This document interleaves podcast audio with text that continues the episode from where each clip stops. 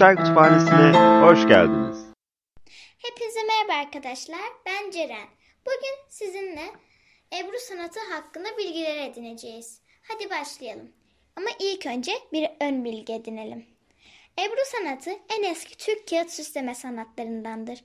Orta Asya dinlerinden Çağatayca'da hare gibi damarlı anlamına gelen ebre kelimesi Ebru sanatının bilinen ilk adıdır.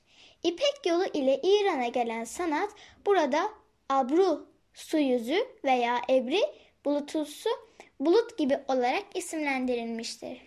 Daha sonra Türklerle birlikte Anadolu'ya gelen bu sanatın adı Ebru olarak dilimize yerleşmiştir.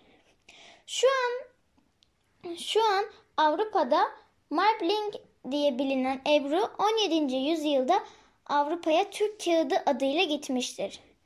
Ebru, Türkiye'de cilt sanatının yanı sıra hat sanatında zemin ve pervaz olarak kullanılmıştır. Hat sanatının sanat atölyelerinde çoğalmasıyla birlikte fonda kullanılan bu desenli kağıdın da değeri artmış, çerçevelenecek kadar önemsenmiştir. Günümüzde diğer soyut ve plastik sanatlar gibi değerlendirilmektedir. Ebru, görsel zarafetinin yanı sıra bizlere mikro ve makro alemlerden çıplak gözün göremeyeceği ilginç güzellikler sunar. Ayrıca Ebru terapik özelliği olduğu bu tarihi sanatın meraklıları için tartışılmayan bir gerçektir. Bu ön bilgimiz bitmiştir. Şimdi sizinle bir soruyu cevaplayalım. Ebru sanatı nedir? Ebru sanatı bir tür su üzerinde uygulanan sanat çeşididir. En kısa şekliyle suya renklerle desen vermek ve su üzerinden bu desenleri kağıtlara geçirmek şeklinde uygulanan bir kağıt sanatıdır.